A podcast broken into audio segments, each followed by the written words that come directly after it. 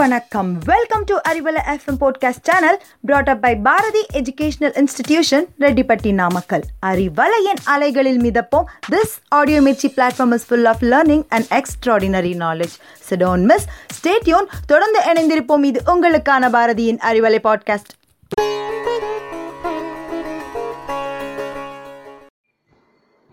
அனைவருக்கும் வணக்கம்.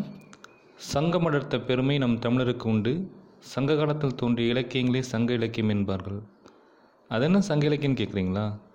பத்து பாட்டும் எட்டு தொகைந்தாங்க. முருகு பொருநாறு பானிரண்டு முல்லை பெருகு வளமதுரை காஞ்சி மறுவினிய கோல நெடுநெல்வாடை கோல்குறிஞ்சி பட்டினப்பாலை கடாத்தொடும் பத்தே அப்படிங்கிறத ஒரு பழம்பாடலுங்க. அதில் ஒன்று தான் குறிஞ்சி பாட்டு.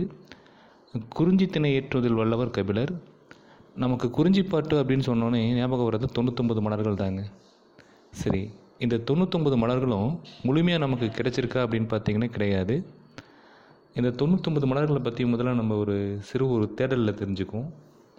காந்தல், ஆம்பல், அனிச்சம், குவளை, குறிஞ்சி, வெச்சி, செங்கோடுவேரி, தேமா, மணிச்சிகை, உந்தூல், கூவிளம், ஏருளம், கள்ளி, கூவிரம், வடவனம், வாகை, குடசம், எருவை, செருவிலை, கருவிலை, பயணி, வாணி, குரவம், பசும்பிடி, வகுளம், காயா, அவிரை, வேரல், சூரல், சிறுப்பூளை, குறுநருங்கண்ணி, குறுகிலை, மருதம், இப்படி சொல்லிகிட்டே போனாங்க. நான் அந்த நான் சொன்னது மூணில் ஒரு பங்கு தாங்க. இதை சொல்லும்போதே நமக்கு மூச்சு முட்டுதே. தனி ஒரு மனிதனாக நின்று இந்த தொண்ணூத்தொம்பது மலர்களையும் அட்டவணைப்படுத்திய நம் தமிழ் தாத்தா ōvaiccāva பற்றி நம்ம இந்த இடத்துல நம்ம நினைவுபடுத்தி ஆகணுங்க. இந்த தொண்ணூத்தொம்பது மலர்களுடைய பெயர்களும் அவர் அட்டவணைப்படுத்தும் பொழுது முழுமையாக கிடைக்கல. அதில் கிடைச்சது தொண்ணூத்தாறு மலர்கள் மட்டும்தான். எஞ்சி உள்ள மலர்கள் வந்து மூன்று மலர்களை அவர் தேடி தேடி ரொம்ப அலைஞ்சாருங்க. அது மட்டும் இல்லை,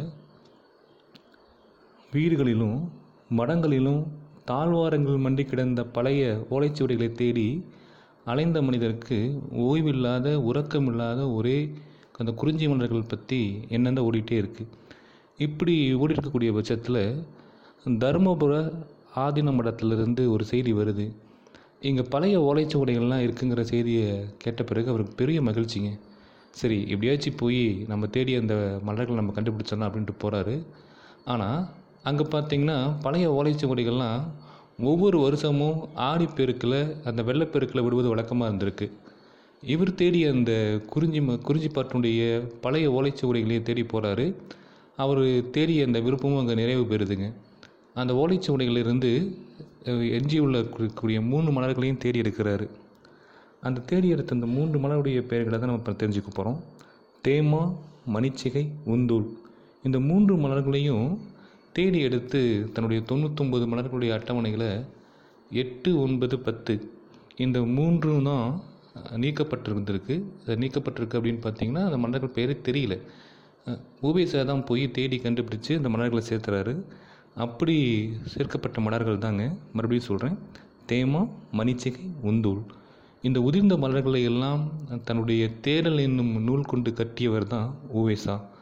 இந்த ōvaiccāva மட்டும் இல்லைன்னா இந்த உதிர்ந்த மலர்கள் மட்டும் இல்லைங்க, பழைய இலக்கியங்கள் பலவும் ஏழு இலக்கியங்கள் பலவும் ஏட்டு இலக்கியங்களாக மாறியதற்கு இவருடைய பங்களிப்பு மிக மிக மிக பெரியதுங்க.